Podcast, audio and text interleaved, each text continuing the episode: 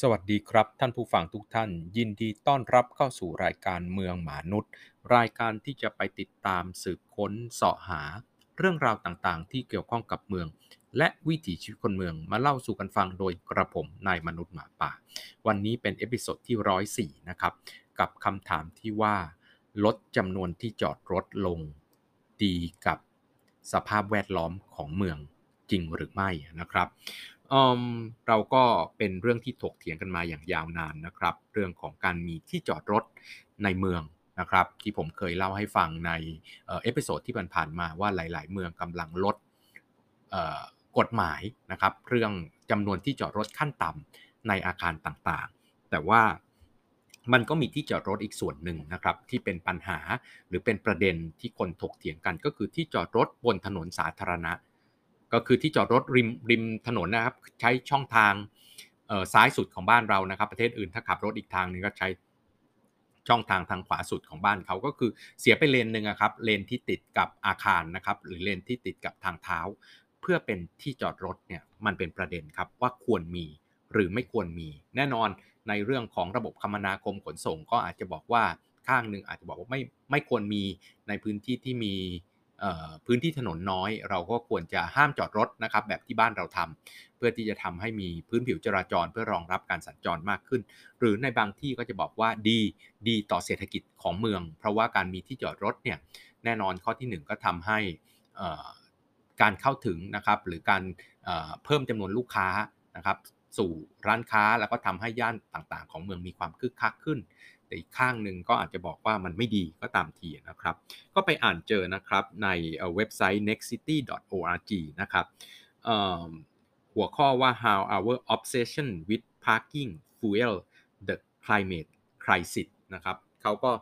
ตั้งคำถามว่าการที่เราเรามีที่จอดรถเยอะ ๆ เพื่อตอบสนองคนที่ใช้รถยนต์เนี่ย มันเป็นผลเสียต่ออสภาพแวดล้อมของเมืองจริงหรือเปล่านะครับเเขียนโดยคุณดานิเอเล่เรนวิกนะครับ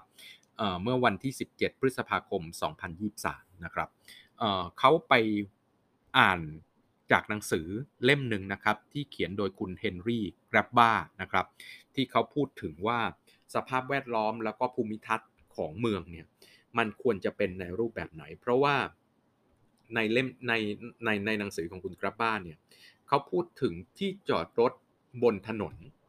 นะครับ ต้องนึกถึงที่จอดรถบนพื้นผิวก่อน 1 เสียเสียช่องทางจราจรเป็น1ช่องนะครับ 2 ก็คือมันจะต้องปูพื้นถนนเหมือนกับพื้นผิวจราจรนั่นแหละครับ ก็คือเป็นคอนกรีตบ้างเป็นเอ่อเอาแอลแอลฟัสบ้างนะครับ ก็คือเป็นพื้นผิวที่ที่เอ่อเป็นพื้นที่ดัดแข็งนะครับ ไม่ซึมน้ำไม่ได้เป็นต้นไม้นะครับ ก่อให้เกิดความร้อน นะครับและอื่นๆที่เป็นเป็นเหมือนกับพื้นผิวจราจร เพราะฉะนั้นเขาก็ตั้งคำถามว่าในมหานครนิวยอร์กเนี่ยนะครับมีที่จอดรถแบบริมถนนเนี่ยอยู่ 3 ล้านที่จอดรถ เราควรจะไปเปลี่ยนนะครับการใช้งานของมันไหม เช่นให้มีตู้เก็บขยะนะครับแทนที่จะเป็นถังขยะ เพราะว่ามหานครนิวยอร์กมีปัญหาครับ คนก็เอาตัวของถังขยะเนี่ยวางไว้หน้าบ้าน แล้วก็ ผลก็คือว่ากว่ารถขยะจะมาเก็บแน่นอนรถขยะไม่สามารถมาเก็บได้ทันเวลาอยู่แล้วครับวันหนึ่งก็มาครั้งเดียวนะครับ ตอนมืดๆที่รถไม่ติดแล้วเนี่ยระหว่างนั้นนะครับที่ขยะมาตั้งไว้สัตว์พาหะต่างๆ เช่นหนูแมลงสาบนะครับก็มาเนาะแล้วก็เกิดปัญหาเรื่องของสุขอนามัยของเมือง ถ้าเกิดเปลี่ยนเป็นตู้คอนเทนเนอร์ใหญ่ ๆ ที่มีระบบปิดจะดีกว่าไหมเนาะเอาไปวางบนไอ้ที่จอดรถเหล่านี้ หรือว่าเปลี่ยนเป็น นะครับพื้นที่ที่ให้เด็กเล่นได้ เป็นพื้นที่ที่มีความปลอดภัยสูงขึ้นมาได้เนาะแล้วก็เป็นสวนสาธารณะ เป็นพื้นที่สีเขียวนะครับ เป็นพื้นที่ที่เป็นพื้นที่ซึมน้ำได้เนาะเพื่อที่จะทำให้เก็บน้ำฝนนะครับ เป็นพื้นที่ที่มีระบบธรรมชาติเข้ามาสู่เมืองปลูกต้นไม้ แล้วก็เป็นพื้นที่ที่รับการซึมน้ำในเวลาที่เกิดฝนตกหนัก มันจะดีกว่าไหมที่จะเอาพื้นที่เหล่านี้เนี่ยมาใช้แทนการจอดรถ มันเป็นคำถามใหญ่ๆครับเพราะข้างนึงก็บอกว่าไม่มีที่จอดรถแล้วจะอยู่กันยังไง จะเดินทางกันยังไง เพราะการขับรถมาก็ต้องมีที่จอดนะครับ แต่ว่าในความเห็นของคุณกราบบ้าเนี่ยเขาเขียนหนังสือชื่อว่า Paved Paradise How Parking explain the world นะครับในในหนังสือของเขาเนี่ยเขาก็คัดค้านนะครับการที่จะมีที่จอดรถ บนพื้นผิวจราจร และรวมถึงที่จอดรถอื่น ๆด้วยนะครับ เป้าหมายของเขาก็เป็นเหมือนแนวทางในการพัฒนาแบบคอนเซปต์ของ New Urbanism นะครับ สร้างเมืองที่สามารถเดินทางได้อย่างสะดวก มีระบบธรรมชาติแทรกเข้ามาในเมืองลดนะครับ พื้นที่ดัดแข็งให้มีพื้นที่ เป็นดินเป็นหญ้าเป็นต้นไม้นะครับแทรกกระจายเข้ามาอยู่ในเมือง ไม่ใช่มีแค่สวนสาธารณะใหญ่ๆเพียงอย่างเดียวแต่คนสามารถเข้าถึงพื้นที่สีเขียวพื้นที่พักผ่อนหย่อนใจพื้นที่ที่สร้างความเย็นให้กับเมืองพื้นที่ที่สร้างคุณค่า แล้วก็ฟื้นฟูสุขภาพจิตนะครับที่อยู่ในใกล้ตัวมากขึ้นเขาบอกว่าตอนนี้เนี่ยเ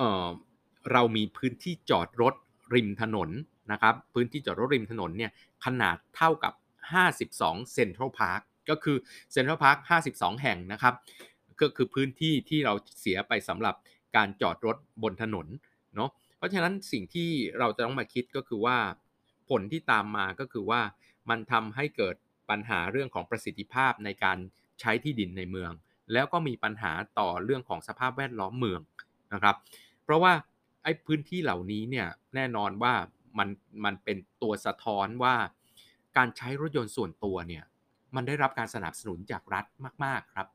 มีที่จอดรถริมถนนให้จะคิดตังก็ตามทีแต่จัดหาที่จอดรถให้อะในขณะที่ยานพาหนะประเภทอื่น ไม่ได้รับการสนับสนุนอย่างดีพอ แล้วก็ถูกเบียดบังนะครับไปโดยโดยความต้องการของยานพาหนะแบบมีเครื่องยนต์ทั้งหมด คุณภาพชีวิตของคนในเมืองก็ก็หายไปนะครับ แล้วผลที่ตามมาก็คือว่าเเราแบ่ง นะครับพื้นที่เขาเขาบอกว่าตัวเลขที่ที่มันน่ากลัวก็คือไอ้ที่จอดรถเนี่ยที่อยู่บนพื้นผิวจราจรที่รัฐจัดเตรียมไว้ให้ประชาชนใช้เนี่ยมันดันมีพื้นที่รวมแล้วมากกว่า Public Housing หรือบ้านของการเคหะที่รัฐจัดให้ประชาชนอีกนะครับแล้วนี่ยังไม่รวมถึงเนาะพื้นที่จอดรถของภาคเอกชนตามกฎหมายต่างๆ ที่กำหนดไว้อีกว่าอาคารแต่ละประเภทต้องมีที่จอดรถไม่น้อยกว่าเท่าไหร่เนี่ย และไอ้พื้นที่แบบนี้มันนำมาซึ่งทั้งปัญหาเรื่องของการขาดแคลนพื้นที่ที่จำเป็นในเมือง เช่น พื้นที่สาธารณะคุณภาพดีต่างๆ พื้นที่ที่อยู่อาศัยแล้วก็มีผลต่อสภาพแวดล้อมเมืองนะครับ ซึ่งมันก็เป็นปัญหาว่าอย่างเช่นเขาก็ยกตัวอย่างว่าเเวลาที่มันจะมีคนที่บอกว่าคนที่พยายามวนหาที่จอดรถเนาะ มันมีที่จอดรถฟรีที่จอดรถในราคาถูกบนพื้นผิวจราจรเนี่ยก็วนหาที่จอดรถไปเรื่อยเพราะฉะนั้น mileage ของเมืองนะครับ mileage ต่างๆ ของเมือง มันก็ต้องเพิ่มสูงขึ้นแน่นอน เพราะว่ามีคนอยากได้ที่จอดรถฟรีแบบนี้นะครับรัฐเป็นคนจัดเตรียมให้ แล้วก็วนหาที่จอดไปเรื่อยๆเรื่อยๆเรื่อยๆเพื่อจะได้ที่จอดรถฟรีในเขตเมือง มันมันทำการสะท้อน 2 ข้อครับ ข้อที่ 1 ก็คือแน่นอนว่าเราเสีย สภาพแวดล้อมไปจากการก่อให้เกิดก๊าซคาร์บอนไดออกไซด์ก่อให้เกิดก๊าซเรือนกระจก อันเกิดจากการวนหาที่จอด อย่างที่ 2 ก็คือสิ่งที่เกิดขึ้นก็คือ การวนตรงนั้นเนี่ยแสดงว่ารัฐให้การสนับสนุนกับการใช้รถยนต์ส่วนตัวมากขึ้นเรื่อยๆนะครับ จึงมีที่จอดรถที่คนพร้อมที่จะวนหา ซึ่งสิ่งที่เราจะต้องคิดก็คือว่า ปัญหาใหญ่ ๆ ของเมืองเนี่ยที่คุณกราฟบ้าเขามองเห็นเนี่ยเขาบอกว่าชี้เลยว่าปัญหาเนี่ยเกิดจากการที่การมีที่จอดรถในเขตเมือง เขาบอกว่าไอ้ต้นทางของของปัญหาเนี่ยก็คือหลังสงครามโลกครั้งที่ 2 เป็นต้นมาเนี่ยประชาชนคนอเมริกันเนี่ยนะในฐานะประเทศอันดับหนึ่งของโลกประเทศผู้ชนะสงคราม และเป็นประเทศที่เป็น leader ในการชนะสงครามนึกถึงนะครับ สงครามโลกครั้งที่ 2 ที่จบลงได้เนี่ยเพราะว่าประเทศอเมริกาเนาะ ใช้ใช้ตัวกำลังทหาร แล้วก็ใช้ตัวระเบิดนิวเคลียร์นะครับสองลูกทำให้สงครามโลกจบลงได้ก็ถือว่าเป็น leaderจาก leader ตรงนั้นเนี่ยทำให้เศรษฐกิจนะครับของอเมริกาเนี่ยมันขยายตัวมากขึ้นเรื่อยๆ เพราะฉะนั้นผลที่ตามมาก็คือการถือครองรถยนต์ส่วนตัวของคนอเมริกันเนี่ยเพิ่มขึ้นอย่างมหาศาลแล้วก็ชนชั้นกลางนะครับย้ายออกจากเมืองไปอยู่ที่ชานเมืองเป็นหลัก สิ่งที่เกิดขึ้นก็คือว่าในช่วงเวลาประมาณ 1950-1960 เนี่ย สิ่งที่ทั้งนักการเมืองอเมริกันนะครับร้านค้านะวิศวกรจราจรนักผังเมืองทั้งหลายทำเนี่ยก็คือหาที่จอดรถให้กับประชาชนในการวางผังเมืองในการวางแผนพัฒนาเมืองวางการออกแบบอาคารทั้งหมดที่ทำมาเนี่ยทั้งทั้งหมดทั้งปวงเนี่ยก็คือการหาที่จอดรถให้กับประชาชน แล้วสุดท้ายนะครับ มันก็เกิดปัญหา เพราะว่า กลายเป็นว่าคนอเมริกันเมื่อมีที่จอดรถฟรีหรือที่จอดรถในราคาถูกมี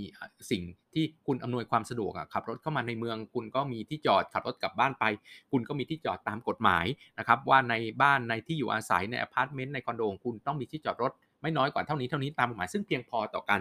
จอดรถดังนั้นเนี่ยผลที่ตามมาก็คือ คนอเมริกันเนี่ยเรียกว่าขับรถนะครับเป็นสัดส่วนนะติดอันดับ top ของโลก นะครับ แล้วก็ประเทศอเมริกาเนี่ยเป็นประเทศที่ก่อให้เกิดก๊าซเรือนกระจกนะครับมากที่สุดในโลกเนาะแล้วก็การใช้รถ EV แม้ว่าตัวรถเองจะลดเรื่องของการปล่อยก๊าซต่างๆ แต่ว่าการที่จอดรถแล้วต้องมีที่ชาร์จที่ชาร์จรถนะครับกลายเป็นปัญหาเรื่องของที่จอดรถตามมาอีกเนาะแล้วก็คนอเมริกันเนี่ย ขับรถมากแค่ไหนก็คือขับรถมากกว่าค่าเฉลี่ยของออสเตรเลียแล้วก็แคนาดาเนี่ยประมาณ 60%นะครับ เพราะฉะนั้นประเทศอเมริกาเนี่ยเขาบอกว่าถูกออกแบบถูกวางแผนและองค์ประกอบในการสนับสนุนต่างๆเนี่ยไปสนับสนุนการขับรถยนต์ส่วนตัว แล้วก็เป็นระบบที่ไปลงโทษหรือทำให้คนในคนที่เดินทางด้วยยานพาหนะอื่นเนี่ย มีความลำบากมากขึ้น เพราะฉะนั้นผลที่ตามมาก็ชัดเจนครับว่า คนอเมริกันก็พยายามจะไปมีรถยนต์ส่วนตัว เพราะว่าใช้รถยนต์ส่วนตัวแล้วมันสะดวกสบาย และแถมยังได้รับการสนับสนุน ทั้งโดยตรงและโดยอ้อมจากรัฐซึ่งประเทศไทยเป็นอย่างนั้นนะครับ ซึ่งประเทศไทยเป็นอย่างนั้นเเคยมีผลการศึกษาของสมาคมการเดินและเรื่องของการจักรยานไทยนะครับเขาก็ได้ข้อข้อสรุปออกมาว่า รถยนต์ส่วนตัวเนี่ยได้รับการสนับสนุนทั้งโดยตรงและโดยอ้อมจากรัฐ มากกว่ายานพาหนะประเภทอื่นทั้งหมดนะครับไม่ว่าจะเป็นการสร้างถนนกฎเรียบกฎระเบียบต่างๆ ความสะดวกสบายเอาง่าย ๆ ครับ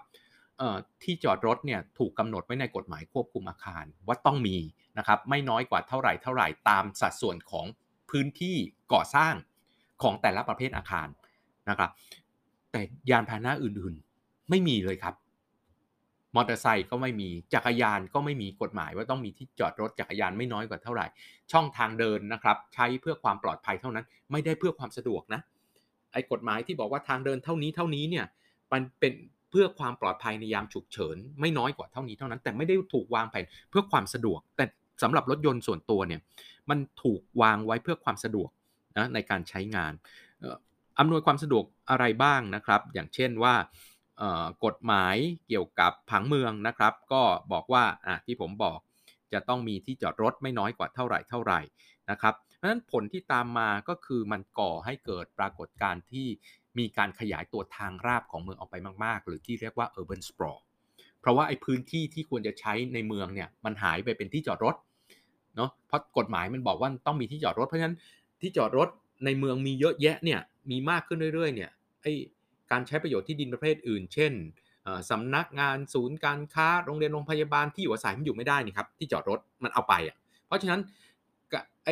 การใช้ประโยชน์ที่ดินมันก็ต้องขยายออกไปขยับออกไปเรื่อยๆเพราะว่าที่จอดรถเนี่ยมันมากินพื้นที่ไปหมด แล้วก็ผลที่ตามมาก็คือที่อยู่อาศัยแพงขึ้นเรื่อยๆครับเพราะว่าต้องไปอยู่ไกลแล้วก็ไม่เพียงพอต่อความต้องการเพราะฉะนั้นสิ่งที่เขาพยายามสนับสนุนก็คือว่า ทำยังไงที่จะทำให้แก้ปัญหาหรือลด หรือเปลี่ยนทัศนคติต่อที่จอดรถลงก็บอกว่ามันไม่ใช่แค่ปัญหาเรื่องของการใช้ที่ดินเรื่องของการขยายตัวของเมืองเรื่องของผลกระทบต่อสิ่งแวดล้อมเท่านั้นนะครับ ประเทศอเมริกาเนี่ยเป็นประเทศที่มีอัตราการเกิดอุบัติเหตุมากที่สุดในกลุ่มประเทศ OECD นะครับ แล้วก็ สัดส่วนหรืออัตราการตายด้วยอุบัติเหตุทางรถยนต์เนี่ยเพิ่มขึ้นเรื่อยๆนะครับในปี 2021 นะครับผู้เสียชีวิตจากอุบัติเหตุทางรถยนต์เนี่ยถึง 43,000 คนในประเทศอเมริกานะครับแล้วใน 43,000 คนเนี่ย 7,000 คนคือคนเดินเท้าที่ถูกรถชน เพราะฉะนั้นนี่คือสิ่งที่เป็นปัญหาของการมีที่จอดรถ แล้วก็การเอื้อมนวยต่อการ เดินทางด้วยรถยนต์ของประเทศอเมริกา แล้วคนที่ได้รับผลกระทบมากที่สุดแน่นอนครับ เหมือนกับบ้านเราก็คือกลุ่มผู้มีรายได้น้อย แล้วก็กลุ่มชนกลุ่มน้อยต่างๆนะครับ นึกถึงประเทศเขามีคนหลากหลายเชื้อชาติที่อพยพเข้ามาทำงานจะถูกกฎหมายหรือผิดกฎหมายก็ตามนะครับเพราะในย่านของเขาเนี่ยในย่านชุมชนของคนเหล่านี้เนี่ยมักจะไม่มีทางเท้าหรือมีก็แคบและไม่ได้มาตรฐาน ไม่มีทางข้ามนะครับทางข้ามถนนที่ถูกต้องตามมาตรฐานมีไฟฟ้าส่องสว่างเพียงพอมีขนาดกว้างเพียงพอมีสัญญาณที่ให้คนหยุดนะครับ คนขับรถหยุดอย่างเพียงพอการออกแบบต่างๆเนี่ยไม่ได้ออกแบบให้คนเดินเท้าเนี่ยรู้สึกถึงความปลอดภัยเลย ในข้อมูลของเขาเนี่ยบอกว่า คนเดินเท้าที่เป็นคนผิวสีนะครับ หรือว่าคนผิวดำเนี่ยมีแนวโน้มที่จะ ประสบอุบัติเหตุคือโดนรถชนนะครับและเสียชีวิตนะครับจากอุบัติเหตุทางรถยนต์เนี่ยมากกว่าคนผิวขาวถึง 2 เท่านะครับ แล้วก็ในพื้นที่ของผู้มีรายได้น้อย กลุ่มชนกลุ่มน้อยนะครับในชุมชนของเขาเนี่ยก็จะมีปัญหาอีกอย่างหนึ่งตามมาก็คือ ปัญหามลภาวะทางอากาศนะครับ ซึ่งก็มาจากผลของการที่มีรถยนต์ส่วนตัวมากนะครับนั้นสิ่งที่จะต้อง เห็นภาพอีกต่อไปในเรื่องของสภาพแวดล้อมก็คือว่าไอ้ที่จอดรถ โดยเฉพาะยิ่งที่จอดรถที่อยู่บนพื้นผิวจราจรโดนแดดตรงๆเนี่ยครับเขาบอกว่ามันก่อให้เกิดความร้อนเนอะซีเมนต์เนี่ยนะครับที่ใช้ในการเทพื้นนะครับสำหรับที่จอดรถทั้งหลายเนี่ยในข้อมูลเนี่ยบอกว่าไอ้กรีนเฮาส์แก๊สทั้งหมดที่ที่มีอยู่ในโลกเนี่ยครับที่เกิดขึ้นในโลกเนี่ยประมาณ 10%เนี่ย มาจากซีเมนต์นะครับ ก็คือการผลิตและกระบวนการต่างๆนะครับที่ทำให้เกิดกรีนเฮาส์แก๊สนะครับ ซึ่งก็มันก็คือพื้นผิวของที่จอดรถนะครับ แล้วก็สิ่งต่อมาก็คือทำให้ขาดพื้นที่ไม่ว่าจะเป็นพื้นที่ชุ่มน้ำนะครับ พื้นที่ป่าพื้นที่สีเขียวเนาะเมื่อเมืองมันขยายออกไป เพราะว่าที่จอดรถมันเข้ามาในเมือง แล้วการใช้ประโยชน์ที่ดินอื่น ๆ มันถูก พื้นที่จอดรถแย่งไปขยายไปเรื่อยไอ้พื้นที่ที่อ่อนไหวด้านทรัพยากรธรรมชาติและสิ่งแวดล้อมก็ลดลงนะครับพอลดลงปุ๊บแน่นอน greenhouse gas คาร์บอนไดออกไซด์นะครับความหลากหลายทางทางชีวภาพก็ต้องลดลงแน่นอนนะครับ แล้วผลต่อมาก็คือไอแอสฟอลแล้วก็ซีเมนต์เนี่ยมันก่อให้เกิดปรากฏการณ์และเป็นต้นทางของการสะท้อนความร้อนและการสะสมความร้อน เพราะฉะนั้นมันนำมาสู่การ ก่อให้เกิดเกาะความร้อนหรือ urban heat island นะครับ ซึ่งก็จะทำให้อุณหภูมิของโลกแล้วก็อุณหภูมิในเมืองเนี่ยสูงขึ้นอย่างต่อเนื่องที่เราเจอปัญหากันอยู่ทุกวันนี้นะครับ แล้วสิ่งที่จะต้องเกิดขึ้นก็อีกก็คือว่า คนที่ได้รับผลกระทบก็ตามมาอีกครับ ก็คือคนกลุ่มเดิมนะครับ ชนกลุ่มน้อยนะครับ คนที่มีรายได้น้อยในชุมชนของเขาเนี่ยส่วนใหญ่แล้วไอ้ urban heat island เนี่ยเกิดกับพวกเขาครับ เพราะว่ามันเป็นพื้นที่ที่อยู่ข้างในเมือง นึกถึงตัวของประเทศอเมริกานะครับแพทเทิร์นการใช้ประโยชน์ที่ในเมืองของเขาเนี่ยคือมีศูนย์กลางของเมืองแล้วคนจนเนี่ยอยู่กลางเมือง เพราะแบกรับค่าเดินทางไม่ไหวเนาะคนรวยก็หนีไปอยู่นอกเมือง เพราะฉะนั้นไอ้กลางเมืองนี่แหละ คือพื้นที่ที่มีเกาะความร้อนนะครับมีปรากฏการเกาะความร้อนมากที่สุดนะครับ แล้วต่อมาก็คือแน่นอนว่า มันทำให้พื้นที่ซึมน้ำในเมืองมันหายไปนะครับ โดยการที่จะมีพื้นที่จอดรถริมถนนเนี่ยพื้นที่ซึมน้ำมันหายไป พอพื้นที่ซึมน้ำมันหายไปปุ๊บ สิ่งที่ตามมาก็คือไม่มีพื้นที่รับน้ำเขาบอกว่าในรัฐเท็กซัสนะครับ พื้นที่ที่เป็นทุ่งหญ้านะครับของเท็กซัสเนี่ยหายไปขนาดเท่ากับประเทศเบลเยียม 1 ประเทศนะครับ เพื่อกลายเป็นพื้นที่สำหรับ asphalt คอนกรีตแล้วก็เป็นการใช้ประโยชน์ที่ดินแบบเมือง แล้วเมื่อตอนที่พายุพายุเฮอริเคนฮาวีนะครับพัดถล่มประเทศอเมริกาเนี่ยมันมีน้ำนะครับจากตัวพายุเนี้ยถึง 1 0 0 0 0แสนตันนะครับที่ตกลงมาเนี่ย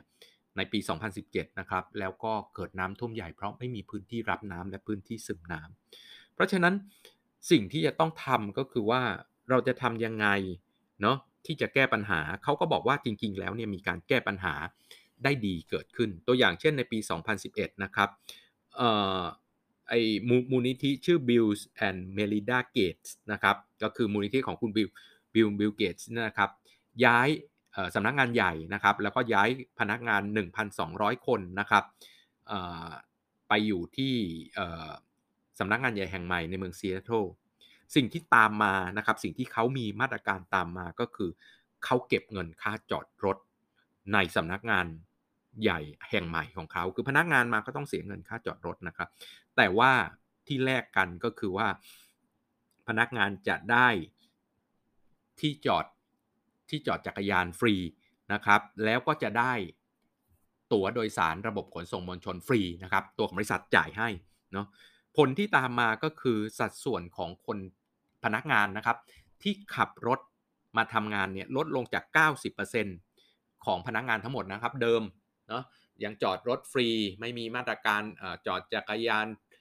ฟรี ไม่มีการให้ตั๋วโดยสารนะครับ ฟรีกับพนักงานเนี่ยแต่ละคนต่างคนจะทำอะไรก็ทำขับรถมาก็มีที่จอดฟรีให้เนี่ยปรากฏว่าคนขับรถมาทำงาน 90%แต่พอมีมาตรการนะครับ ให้แจก ตั๋วนะครับ แจกตั๋วระบบขนส่งมวลชนในเมืองฟรีนะพนักงานเอาไปเลยจะขึ้นไม่ขึ้นเรื่องของคุณเนาะแล้วก็มีที่จอดรถจักรยาน แล้วก็มีล็อกเกอร์ให้ฟรีนะครับใน 6 ปีนะครับของมาตรการนี้สัดส่วนของคนที่ขับรถมาทำงานเหลือแค่ 34%ในปารีสนะครับเทศบาลปารีสเนี่ยเอาที่จอดรถริมถนนนะครับที่จอดรถบนพื้นผิวจราจรเนี่ยออก นะครับหลายพันที่จอดรถรวมถึงนะครับที่จอดรถที่อยู่หน้าโรงเรียน 200 แห่งนะครับก็ทำให้คุณภาพชีวิตของประชาชนเนี่ยมันดีขึ้นเนาะมันเกิดพื้นที่ที่สวยงามพื้นที่ที่เป็นพื้นที่กันชนนะครับระหว่างถนนกับโรงเรียนนะครับ เด็กก็สามารถที่จะเล่นได้อย่างปลอดภัย คนก็เดินได้อย่างปลอดภัยด้วยเช่นกันเนาะในมหานครนิวยอร์กก็เช่นกันครับ ในช่วงโควิดเนี่ยเราก็จะเห็นว่าเขาเอาถนนเอาคนมาเนื่องจากล็อกดาวน์เนะคนก็ขับรถน้อยลง ธุรกิจกลางเมืองก็ล็อกดาวน์ทั้งหมดเขาก็เอาถนนเนี่ยครับมาทำเป็นพื้นที่สาธารณะนะครับเขามีพื้นที่นั่งริมถนนนะครับตต่างๆเนี่ยมากกว่า 12,000 ที่นั่งเนาะแล้วก็ทำให้ไอ้ชีวิตริมถนนนะครับชีวิตการกินข้าวนะในมหานครนิวยอร์กที่อยู่ในเมืองปิด อยู่ในร้านปิดทั้งหลายเนี่ยได้ออกมาเป็นฉากใหม่นะครับเป็นที่ถ่ายรูปใหม่เป็นความรู้สึกใหม่ของคนนิวยอร์กซึ่งก็จะทำให้ตรงนี้เนี่ยทำให้ไอ้เดิมที่เคยร้านอาหารที่เคยจะต้องประสบปัญหาในช่วงล็อกดาวน์ขายไม่ได้เนี่ยพอออกมาอยู่ข้างนอกอยู่ในตัวของ outdoor space รัฐก็ยอมให้เปิด เพราะว่าไม่ได้อยู่ในพื้นที่ปิดที่เสี่ยงต่อการแพร่ระบาดของเชื้อโรคแล้วแล้วก็รอดนะครับหลายๆร้านรอดมาได้เพราะมาตรการเปลี่ยนถนน นะครับที่ให้รถวิ่งให้รถจอดเนี่ยมากลายเป็นถนนที่เป็นพื้นที่ Public Space ของเมือง ซึ่งในสุดท้ายแล้วเนี่ยนะครับคุณกรับบ้าเนี่ยเขาก็บอกว่าเราเนี่ยเดินทางผิดมาตลอด แล้วสิ่งที่เราจะต้องทำก็คือ เปลี่ยนความคิดที่มีต่อการจอดรถบนพื้นผิวจราจร และที่จอดรถที่อยู่ในอาคาร เราจะมีคุณภาพชีวิตที่ดีได้ ด้วยการเดินเท้า ด้วยการขี่จักรยาน ด้วยการที่มีพื้นที่ที่มีคุณค่าทั้งกับชีวิตเมืองแล้วก็สภาพอากาศ ความอ่อนไหวด้านทรัพยากรธรรมชาติ และสิ่งแวดล้อมเพื่อทำให้เราอยู่ในเมืองอย่างมีคุณภาพชีวิตที่ดีที่สุดนะครับ วันนี้ก็ต้องลาไปแค่นี้กับเมืองมนุษย์ และกระผมนายมนุษย์หมาป่า แล้วพบกันใหม่ในเอพิโซดต่อไป วันนี้ลาไปแค่นี้สวัสดีครับ